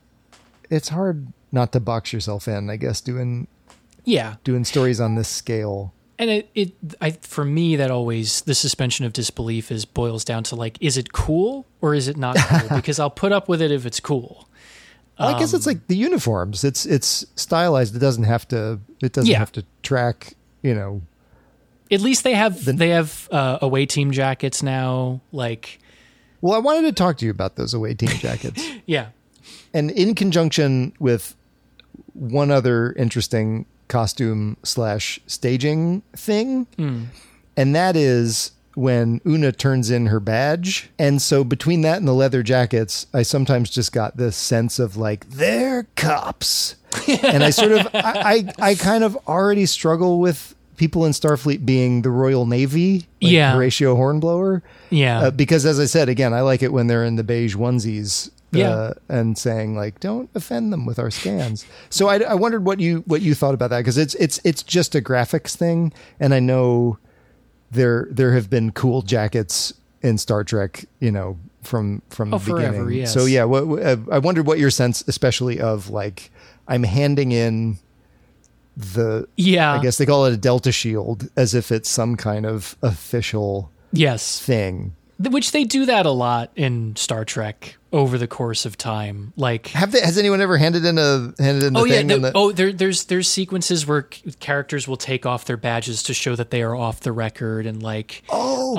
Um, okay, okay, There's okay. moment there, there's a moment in Insurrection where when Picard decides to go off the reservation, he takes his pips off. Oh, 'cause he's, wow, like- okay. And like so like th- that I feel like that's in the visual language of Star Trek still. Oh, good. Okay, so I, I I now feel so much better. I realize I it's just been a case of me being asleep at the helm somewhat. I also, but I, I enjoyed one of the, the things, the improvements I thought with Wrath of Khan with the visual language of like uniforms and stuff is that not everybody's wearing the same set of things because if you're an Mm. engineer, you need to wear specialized equipment. Yes, absolutely. And I, I liked having a little bit of that utilitarian stuff happening where like, yeah, of course, like if you go down to the cold planet, you're going to wear a jacket. Um, and you don't want to end up like poor Sulu on the the uh, the water disease planet. Yes. Um, the water disease. It's What- very, the- tourism is booming at the water disease planet. uh, The, it's, the, it's the um, naked time planet, and I can't. Yeah, remember. yeah, yeah. I can't where where he's got that extraordinary dog. Yes, but then he gets stuck with somebody down on the planet, and it's there's a blizzard coming through, and they're tr- or no, am I am I No, I that- think I'm sorry, got it. I that's that's that's turnabout. No, that's uh, enemy within. I'm sorry. Enemy within, because the transporter is broken. They're on a planet. They again, speaking of it being very easy to box yourself in. Yeah. Um, they had shuttlecraft at that point. I don't know if they quite. I don't know why they couldn't have just sent the yeah, I don't even know if the there was a van down. Yeah. Yeah. But yeah, poor Sulu's had eaten up a rock with his phaser.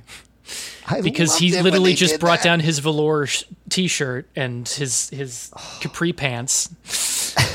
and it's so much. I mean, I, again, I have great affection for the um, shimmering yellow orange outline that they would have, for, you know, projected by a belt in the animated series. Yes. when they needed that velour uh, shirt to do double duty in a cold or airless climate. Yes, but, I, I do appreciate cool the- jackets.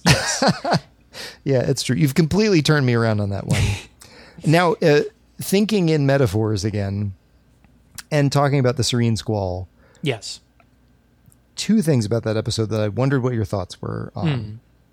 Uh, I'm not sure I buy a Vulcan prison, even if it is. Oh, I forgot about this whole thing. And I especially am not sure I buy it if it is a giant Zen rock garden, and that kind of makes me extra uncomfortable. So that's issue one. I wonder what your thoughts were about that because I could again, I can be convinced about these things clearly. So yeah, I think there there are penal colonies in Star Trek later on, and at The least Tantalus the Federation. one, Well, there's Tantalus, example, yes, um, but like it's almost like a club med, Jim. Well, and that's in in Voyager. I think we first meet helmsman Tom Paris on a penal colony We in New do? Zealand, and it's Oh. it it seems to be just like an Bay. open garden. Yes. Yeah, yeah, yeah. Um, and so I, I, it's the idea of rehabilitation as opposed to incarceration and punishment, which I Yes. appreciate. yeah, sort of a um, restorative justice future. Uh, so or I, not even. It's like it's like forgiveness and rehabilitation, and then re-injection into society, which is a, a very beautiful vision. Yeah, so I, I maybe the, like the the universal translator hiccups and calls it a prison. Yeah, so I, I'm yeah, allowed to. that's Yeah, I can I can you know think of it that way. Yeah, But so yeah. for for me, I'm like, because Vulcans have a history of being weird with their with anybody who doesn't conform to their society. So yeah, yeah. um, I'm just assuming that that uh, the the the the individual who of whom we are speaking, who is incarcerated. oh my God, I did. Yeah, we we haven't even gotten to that yet. yeah, yeah, yeah. Um, Holy cow! I imagine Well- he was maybe rabble rousing, and they're like, "Hey, we can't have that on this planet." Um, It's weird to think of him as being still on Vulcan, though. His it seemed like his path was more It's interesting because then that makes him more of a con man than uh, uh, an eremite. You know, like Yeah, wandering th- around the deserts of space. Which, so, and for anybody who hasn't watched the episode, Sybok appears. You made that up. I did not. You did too. Sybok couldn't possibly be your brother because I happen to know for a fact you don't have a brother. Technically, you are correct. I do not have a brother. Hey, you see? See? I have a half brother. I gotta sit down. Much to my surprise. Yeah. How, what, what was that thought when, when at the end of that episode is Well, the stinger? thi- this is the thing, and this was the second question I was going to ask you about Serene Squall. I, speaking of Gene Roddenberry's foundational texts, and again, I don't want to invest too much authority in them because it's not, you know, Hashtag love instructor. Exactly. That's what. That's the. That is the example that has come to mind every single time you've brought up that beautiful novel, which I nevertheless love. Yes. Um, I, does the Serene Squall fail the test Gene Roddenberry puts into the beginning of the TOS Writer's Guide, which is when you come up with a plot, dear writer, make sure I'm not quoting him, but it, Yeah, this yeah. is sort of the gist of it. Make sure it would be believable on a present day, which for him was early mid 60s U.S. aircraft carrier. Mhm. And so thinking about so your question about if Sybok kind of hit me at the end of the episode, um, the plot seems to be if I've if I've got it right, I want to get my husband out of jail and his brother serves on an aircraft carrier. So I'm going to enlist a pirate crew to take over the aircraft carrier so that his fiance who once walked through the prison can get my husband sprung from jail. Yes. But the thing is now so th- that was what I was kind of thinking about at the end of the episode, but I I don't mean to say that critically of the episode because the world is currently strange enough where I could see opening up a newspaper and reading that a scenario like that has actually played out. So Yeah. uh, Sybok didn't bug me. I was like, well, okay, I guess I guess also Sybok. All right. I love I love that we're re-embracing Star Trek Five. Yeah, well, I've uh, biz- Star Trek Five, and I have been locked in an embrace ever since 1989. I couldn't help but notice your pain. My pain? It runs deep. Share it with me. But but yeah, what did you make of that? Do you think did first of all have I actually got the story right, or is this kind of like a Yeah, fever n- dream? I well, 'cause so it, it's the the other part is that the the pirate captain. Oh, uh, Angel, Captain Angel. Doctor Aspen slash Captain Angel. Yes. yeah. So so the other added element to that is is Captain Angel, who is already a pirate captain, has an established pirate thing going on. uh huh.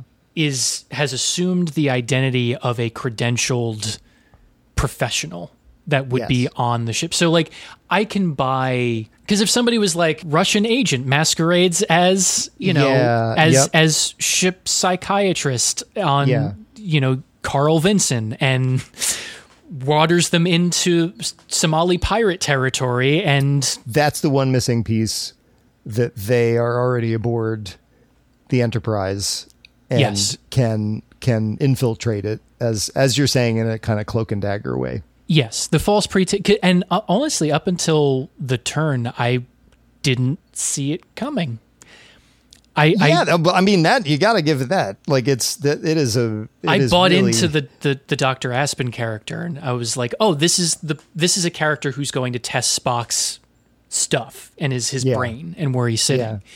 And then you have the sequence in engineering and it's like, "Oh no, they have a pistol trained on everybody now." Yeah, yeah, yeah. You're right. It does. Yes, and uh, with that extra piece added in, I could I could imagine reading this in a newspaper about about precisely that carrier. So now I got to watch it again and see if Sybok takes me out of it at the very end. I don't know. I that's the thing. Like I usually, it it doesn't. It it seems like to watch these things, Star Trek or Star Wars, just because you see familiar stuff again is Yeah. kind of the wrong emphasis. But I really just I had so much genuine delight in the Balanchine wraparound tunic, Yes. or or um, hearing Scotty uh, just off camera. Oh my God. Or um, i you know, in this case, Was it the hand that's supposed to be missing a finger though? oh my god we got to go back and look at it because again they have they have done all this so lovingly that i bet they replicated jimmy doohan's you know hand because I didn't even think I, I wasn't. I think I was so excited about it that I wasn't looking closely enough. I'm not even sure I realized it was his hand. Not even, but on top of that, that Jefferies tube, which shows up Uh, Yeah, in several Jeffrey- oh my God. episodes, like Oh it's my God. perfect. I'm such a doof because I just I totally went for all this stuff. Yes. I think the Star Wars Minute podcast talks about it when they talk about references, where it's like 80% of it's going to work for you and 20% Yeah. of it isn't. And But which 80% and which 20% is depends on the person. I can't think of anything that made me mad though. Can you? Was there anything that that struck you as like, oh come on, The what only do you take me for? The only thing with like it, the go- having to make the big bad characters the Hmm. Gorn. I was like, man, Yeah. we didn't have to do that. Yeah, I guess Um, that has its own issues too, though. Yeah, and and but ultimately, yeah, I I the only concern I generally have is that when you make all these references, it makes the world feel smaller. Yeah, But we already have Sybok, and like we already and that story connects them already. Like, Yes. of course, it would be Sybok because Doctor Aspen slash Angel is after Spock. So that fact would bring those elements of Yes. the world together, as opposed to it being a random. And that all makes sense. Yeah. yeah. Um, so like all of those little moments to me are I'm uh, they don't bother me because again, the captain's wraparound is just a duty uniform. I was actually. I take it back. There is one thing that made me mad, and that is that it has both insignia on it. oh, you're right. Yeah, yeah. it yeah. doesn't just have the, The one on waist one. Yes, the which. I always thought was really cool. But I wonder if if it didn't have that, and you just see him because I think you see him first in a close up, you'd be like, why is he wearing that nice leather sweater? Yeah, I that's the other thing is that I feel like for the captain's wraparound, I don't know if that's the material that you choose. Like it, I feel like it still should be a little bit more breathable. Like yeah, that's kind of the whole point of the of that particular uniform. it's it's the same problem that movies based on comic books, I think, encountered in their costume design. That Oh yeah, you need to give it can't just be spandex because that gets wrinkly and weird and seems thin and Yeah. and you want it to feel like higher resolution than that. So the solution has been initially and we see it here to texturize and put a million you know micro uh delta shields on people. So yeah. But and and which seems weird until i i i wonder if it's kind of like building security uh devices into money into yeah, yeah, yeah. That's what I was. Yeah. Like like it's it's a micro pattern that you could check to see if this is the real deal. I mean, Yeah. I don't know. But but then like phase 2 of that solution has been that in comic book movies and now here you build these suits and they start to look like the upholstery of very expensive cars. yeah, Especially the spacesuits, where actually the spacesuits in this I think are lovely because they remind me of the wonderful, very striking ones from the original series, but they also look a little, they partake slightly of the design of fancy Scandinavian vacuum cleaners. yeah, and maybe it's just me being of my age and what I grew up used to, but I felt like the good, the medium was the either the the the monster maroon setup or the Yeah. the Mandarin collar TNG uniforms. Yeah. Oh, so fantastic. Yeah. It's the the Monster Maroon I loved, especially because it it felt really real at the time, and it was trying to make this thing recall actual like naval uniforms, which is a little fraught, I guess, Yeah. for me. But but I loved also that you could do stuff with it. The flap could come down. I Mhm. love that they used that for a blood stain Yes. in Star Trek Two. Um, but yeah, now for some reason now it just it really does feel kind of Santa Clausy. It's the Um, red. If it were in any Yeah. other muted color, I feel like it would be okay because what they they did the weird thing of like division colors became Yes. the collar, which are very I think essentially almost whatever the division colors were in the motion picture. Yes, it's the same ones, yeah. So they chose the beige earth tones Yep. for division colors, and everybody got red for the, the primary. Yeah, and th- those were, I think it's a gabardine fabric that was repurposed from motion picture costumes. And according to interviews with Robert Fletcher, that stuff or that particular, you know, you know, uh, instance of that gabardine Yeah. could only take three colors, and one of the I think the most stri- like the most saturated of the options was maroon. Mm. So I think in reaction to people thinking the motion picture costumes were too beigey, I I never quite understood the objection to the beiginess of the costumes in motion picture because if you look at that palette next to the Star Wars costume palette, they're almost identical. In Oh, fact, yeah. sometimes too close. There's a guy on the bridge at some point in Star Trek: The Motion Picture who's basically wearing Luke's outfit I'm from I'm- Star Wars. Sulu's, I think his uniform in the first scene, it's just, it's kind of like Yeah. a bathrobe thing on the top with That's a right. black t-shirt. It's it's like half a gi and Yeah. then you know like the Luke had and and and the pants and yeah. So, but I think I think for some reason and and again that that movie was trying was a huge reaction against the original series because it's the first time a movie's ever been made from a TV show, so they're worried it's going to be received as chintzy. Yeah. and TOS was designed to sell color TVs in the 60s. Yeah. So it's they've found it super garish, you know, so I think it's these hard We've come rudder all the way where- back to yeah, exactly. Yeah, yeah, yeah. because we went we went from the the last the end of the TNG era was black with gray top and just a small Yes. little sliver of color. And like the dis- the early Discovery uniforms were all monochrome with like a metallic division color delineation. We've just been slowly adding the Technicolor back into But yeah, it was it was interesting to see the monster maroon come back with the Pirelli tires thing on the It- it was on nice. the shoulders and arms. It, that and like that's the kind of little reference things that if you're not steeped in it like we are, you may not notice. You're like, oh, okay, that's the uniforms, but then you're you're you know, uh, what's his face, Leonardo DiCaprio with a beer pointing at the TV. that was me a lot of the time Yeah. over those 10 hours. I wonder if the hiring managers for Star Trek Strange New Worlds were doing little Easter egg references because I noticed that one of the Emmy nominated sound editors is named Matt Decker. Oh dear God. Uh, which, for the listener, if they are not as uh, dorky as I am, is the name of the demoted Enterprise captain, Will Decker's dad, uh, who Ahab like chases the Doomsday Machine in the eponymous original series Yep. episode. Commodore Matt So- Decker.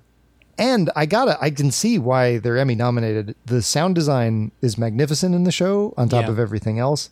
And I noticed that the in in the in your submarine, actually no, sorry, it's in one of the two submarine combat episodes you get. Yeah. the final one, that scary plasma weapon that the Romulans use. Yeah. right before it hits anything, it makes a jaguar scream. Also, in that combat scene when they when they drive through uh, the comet, I love that it turns both the bridges of the Enterprise and the Farragut into Studio 54. Yes. It's like I I heard the little disco boo da boo drums in my head. and it's all like not parroting but but homage to the way that they did some of the lighting in Balance of Terror.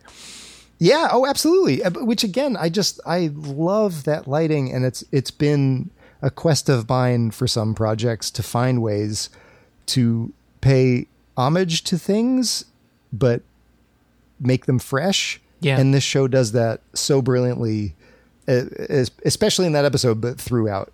Yeah, between the sound and the lighting and everything, but also just the music again of recalling the little leitmotifs of the original series. Just just the little stings and it's all that you need and it's it's it sets the right tone and it's not too much and it I Yeah. I once this soundtrack becomes available, I'm going to buy it. um, and the, the the freshness of it too because i love like again the opening theme with its theremin i love its i guess minor key kind of uh re- reimagining of the theme but also it sounds to me like a halftime show did you notice that too like it sounds like the the university of michigan star trek marching band is you know like I, Yeah. I love the drums and i Oh, love yeah. the you know like like yeah it's it's so so cool. It's that referential thing of evoking the optimism or the the feel that none of us who were alive to experience it, but like the way that we imagine the mid '60s was. Yeah, yeah. Um, without going too much into Austin Powers territory. Well, it's true, right? Because the I I dimly remember hearing or reading Alexander Courage talking about the inspiration, especially for those very large intervals in Mm. the theme, where the the melody soars like all the way up the octave, and and I think by by change the the changes in this version I'll have to listen to it, but maybe compress those leaps a little bit. Yeah. So you have a you have the the mid '60s as a kind of it's a time of crisis, but it's also this time of Project Apollo and and a feeling of possibility. And now, and so it's a bit more soaring. And now we're as we've been discussing, this is a show that's trying to give a little bit of hope in a time where people aren't really thinking Yeah. at least I'm not thinking we're going to get anywhere near a Star Trek future. And so there's more of a sense of crisis, and those intervals are squashed a little bit. Um, but it's still very stirring and, and Yes. ends with, with hope. We got the James Webb Space Telescope going. It took I a little mean, yeah. while, but you know, we got there. There's my, uh, I, I, I was exiting the freeway the other day and I saw a picture of, I think the Ring Nebula. Yeah. and it looked but it looked like an iphone ad and i was like what that can't and then it was it was a parody ad by an aerospace company i can't remember which one it was like shot on james webb and it was i almost crashed the car i was like that's that's the coolest the coolest thing in the world so yeah we do have the james webb telescope but Yeah. uh, sometimes i envy it that it's at lagrange Yes. and not and not here in in the muck sometimes but I think the universe is telling me that some fates are inescapable. And even if I could get out of mine, it might just fall to someone else. dr mbenga Mm. i was so excited that it was him Mhm. in the original series that character made sickbay feel so much more real to have several doctors and specialists especially when when mccoy would defer to him Yeah. and i loved i loved his character in the original series because he was kind of like the nerdy doctor Yeah. with and I, I in the new version babs olusanmokun is so good i'm glad that they downplay the idea of him being a specialist in vulcans Yeah. Because that's the thing about the original series version that made me feel like we never got a vulcan doctor who specialized in humans Yeah. and it's weird to me to think that you would go to galactic med school to learn like we just learn humans and then some specialists do the like exotic ones Yeah. Yeah. um, especially considering that in Star Trek we're all seeded from the progenitors anyway. Mhm. Um, I wondered what your feelings were about Mbenga and also like I, it's given the the his daughter being In the transporter buffer. in the pool filter. Yeah, exactly. Seems real risky compared to like a space seed style yeah. suspended animation thing, especially if they have like a power failure. He is bringing her out into space with him, where who knows what's gonna, you know, Yeah. uh, hit the ship. Not the Um, least of which was the the light virus. Oh my god! Oh my god! But yeah, what are your, what are your thoughts on character character and characterization this time around? You know, I'm glad they brought him in, and I, I'm glad that he's very much a like he's he's the inquisitive doctor. That's what. Yeah, it's that nerd thing from from the original series. Even though Spock at one point yells at him in the original series for guessing about Yeah. something, but I think that's on Spock because Yeah. you know. Yeah. But yeah, tell tell me more about that. The in, inquisitive, nerdy Doctor Mbenga. Yeah, I like the f- he's the inquisitive. He's the one. He's doing research actively. You're seeing him act like try to figure things out. But like he's he's it's that it's that also the the crew of this enterprise at this time. There's a, a softened edge to everything in a good way of just like Yeah. He he feels he has the right bedside manner like he's the doctor that you want to be treated by much the same way that Pike is the captain that you want to lead to to follow So him being like compassionate, but not in a way that you know McCoy might just bark at you. Like you know that his heart's in the right place, but I don't know if I'd necessarily want him to be my doctor. Yeah. Um, yeah. That was my sense. My sense was like, I do love Dr. McCoy, but I would want to ship out with Dr. Yeah. Mbenga. Yeah. As long as we had resolved the thing that's distracting him. Yes. Uh, so that he could be fully present. But he is doing a heroic job of being, you know, doing his job and also tending to the crisis Yes. in his family. But that was exactly my sense. Yes. Like, he's the one I want. I want Chapel and Mbenga on my medical team. Yes, and that's the, is like it's it feels like it's assembling the, the the people that you actually want to be running the ship. Yes. Yeah. And so I, I I appreciate that, and I think I the the daughter arc. I like the fact that there was obviously something that he was trying to deal with. I was surprised that they resolved it in this season. Um, I didn't mind the way that they did, but I could have done without the the bit at the end where she comes back and is an adult and is like, "No, you totally made the right decision." To just sort it of a, leave. it was very quick. Yeah. like I I wanted it to to be like this is the best chance that I have for my daughter to have any kind of a life, so I'm going to let her go and I'm going to have to trust that things will be okay down the road and leave that tension out there. Yeah. But the writers seem to be very like determined to just sort of close that. Yeah, and I, I wonder if if it had to do with something that was bugging me, which is that it's it's very good and generous and loving of him to let her make the decision, but she is so young Yeah. that you wonder like can she make the decision? So I think the, Yeah. the solution to that might have been like bring her back when she's 35 and she says Bravo, Dad. Yeah. You did a great job, and I'm now a Zefram Cochrane in a Zefram like relationship with a cloud. yes.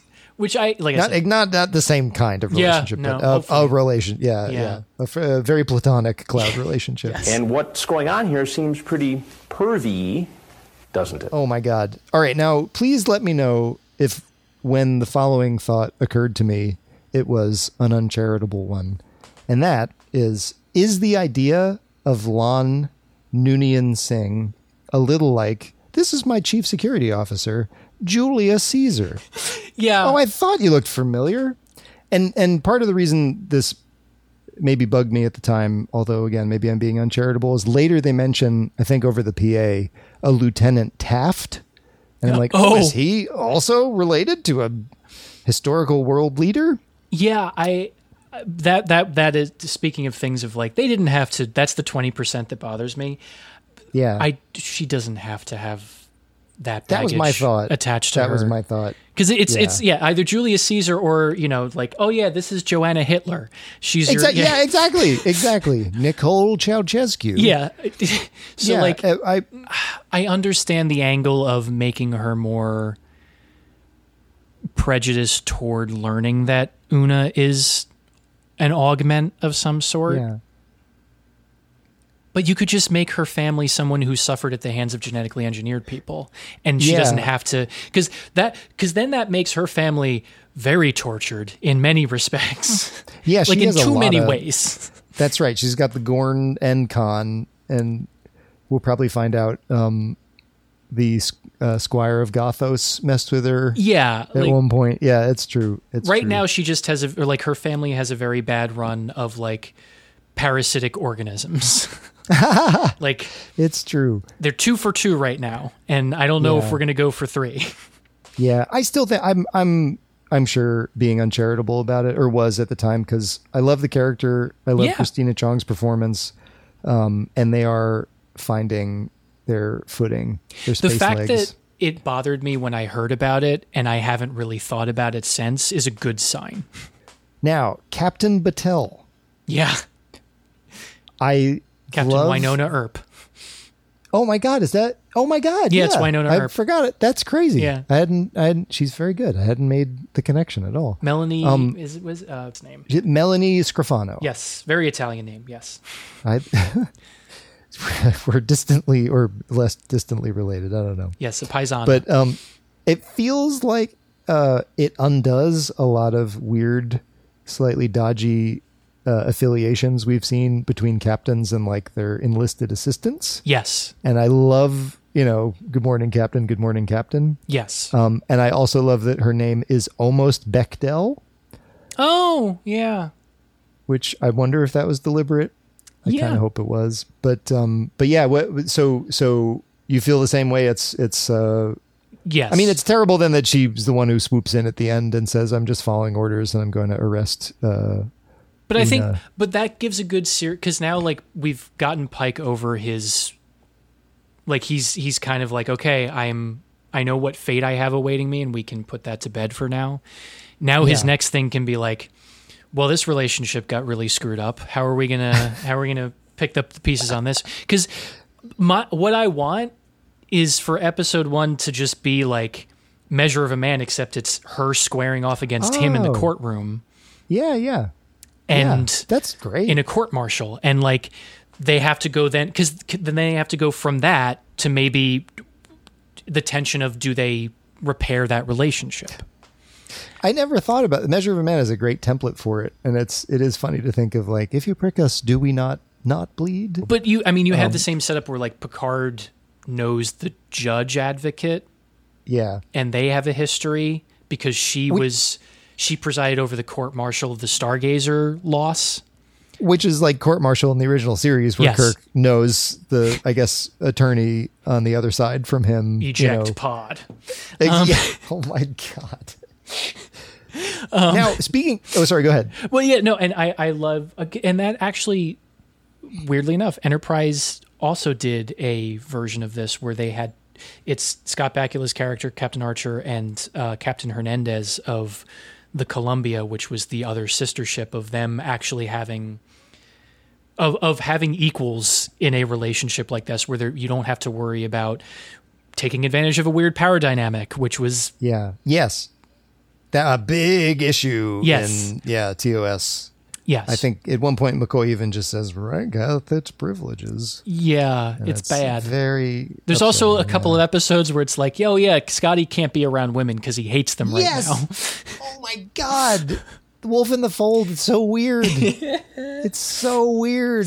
And then they leave him, I think, not only with a woman, but with like a, a knife Yeah, at one point in that episode. yeah, It's very weird. It's- that's one thing Star Trek really struggled with a lot from the beginning and through the 80s and yeah. I mean, and and I mean, we we like to attribute it mostly to just Gene Roddenberry's rewrites, but I it I'm sure it was also in the air. Oh my god, they really really struggled with that. Yeah. Um, but yes, I, I like that relationship. I'm curious to see what they do with it. Like I said, I'm waiting Yeah. for my courtroom drama episode. Yeah. Yeah, it's really cool that like it is it's designed to be consumed over time but also binged and so it has it it has uh it, it's almost like a good set in a concert where Yeah. the mood is you know it never gets ponderous Yeah, it with one thing up or and it- another yeah. and the structure changes too i've i noticed that some episodes the teaser is like 20 minutes long basically like you don't get the credits till like a third of the way in Yeah. and is that a thing structurally that's happening in other series Yeah, there there are ones where they so play around with the teaser act. Um, I, I there are shows where like some episodes it's it's thirty seconds and then we go into the credits, or sometimes it is like you're twenty minutes in and suddenly now we're having the credit sequence. it's very refreshing i like that i like that looseness with it a lot Yeah. now spock slugging barjan as T'Pring. Yes. I- it made me think that's the whole like Spock not hitting someone is the whole reason we have the neck pinch. Yeah. Leonard Nimoy reads the script for Enemy Within. He's like, he would, you know, Spock wouldn't clonk someone over the head. So let's do something a little more elegant. Um, I don't know. What did, I you think, think- about that? That whole that whole scene. Sorry, yeah, go ahead. Well, no, I, I think I I chalk all that up to we're still dealing with a younger, less disciplined, more human Spock, and Yeah. that's the side that comes out when there is an outburst. Yes, occasionally berserker yelling. Yes. he's, he's young enough for that, and it does. It makes sense. It, it sounds like the kind of guy who would go for Kolinahr at some point. Yeah, just out of fear that his emotions are not containable. yeah, And but I, I and I do love that episode of the two the actors switching roles. And, We may have to seek some help with this. There is one more chant I'd like to try. We might need a gong. Now, Pike has a panic attack uh, in the presence of his adoring fan, yes, young Ma'at. yes. And I, I could picture Ma'at walking through his own slow motion, blurry hallway full of echoes right after that.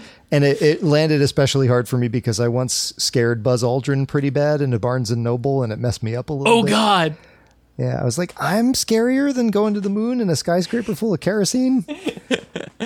Oh no. It's, a- it's another perfect tonal thing for doing that magic trick we've been talking about, which is making optimistic sci-fi in a time when not all that many people are optimistic and actually having a character confront doom known doom is such a great way to do it and and again they're not it's not ponderous there is a sense of of either making the most of the time he's got or Yeah. finding some way out of that crisis and especially that it's by fire Yeah. feels like the thing that a lot of people are worrying about right now that's making you know me Yeah. feel really doomy about stuff Yeah.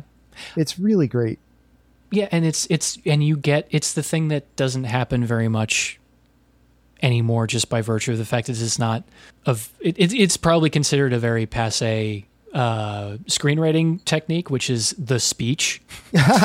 and and, and from- but letting letting Anson Mount give the Pike speeches every Yeah. couple episodes, especially the, the the one in the first episode with um the one like as like I even say like that first episode for me it was the weakest, but at the end the speech that he gave about like that life should be worn gloriously because Yeah. up up until your last moment your future is what you make it like that's that's Star Trek. You can play around with the set dressings and the costumes and all that sort of stuff, but there needs to be that core theme of a, of it of adversity will always exist, but how we approach it should be we should approach it with optimism or a, a, a problem solver mentality.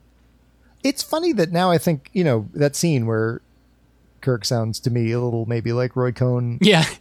is like a less it, not the violence part of it but it occurs to me that chris pike has something to learn at least from our timelines jim kirk Yeah. and it's very stark in that scene because they make reference to risk he says i'm not you know i'm more risk averse than you are and Yeah. i realize that's the that's the quintessential kirk speech Yeah. risk is our business you know From from another we're border. mediocre episode where it's like, oh, that speech is great, but the rest of it's kind of weird.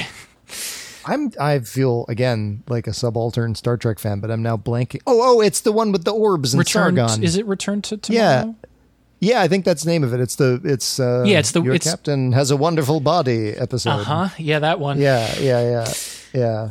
And that's the Oh speech that leads to that moment. They used to say that if man were meant to fly, he'd have wings. But he did fly. He discovered he had to. I don't believe we can stop. In fact, through all our existence, the frightened and faint hearted have been warning men not to push any further, not to learn any more, not to hope, grow, and exceed themselves. I'm in command. I could order this. But I'm not.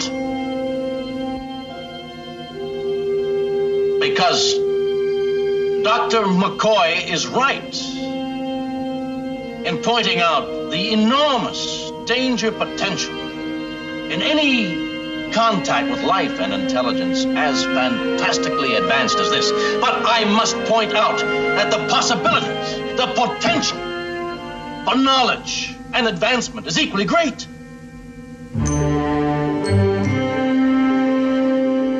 Risk. Risk is our business. That's what the Starship is all about. That's why we're aboard her. But that's that's what I'm saying. Like the you know, it's the medium as the message kind of Yeah. situation that like what I one of the things I love about it, in addition to hope in imperfect times, is that imperfect people get to this better future. Yeah. And the very substance of the show or the movie is often failing in a lot of ways. Yeah. And the thing itself is made out of cardboard and and has the occasional clunker of a line and Yeah. like let that let that work against your TNG era anxiety about qualifying for things, and and you and your own writing, which you've which you've brought up, like and your own work, like like we're we're striving for things. It's not going to be it's not going to be perfect, but we'll get there. I'm making memories I'd like to keep. I had some fun back in the day. Thank you for listening. If you enjoyed the show, remember to like and subscribe. Follow us on Instagram at No Flicks Given Podcast. See you next time. Don't let Gene near any of this stuff anymore.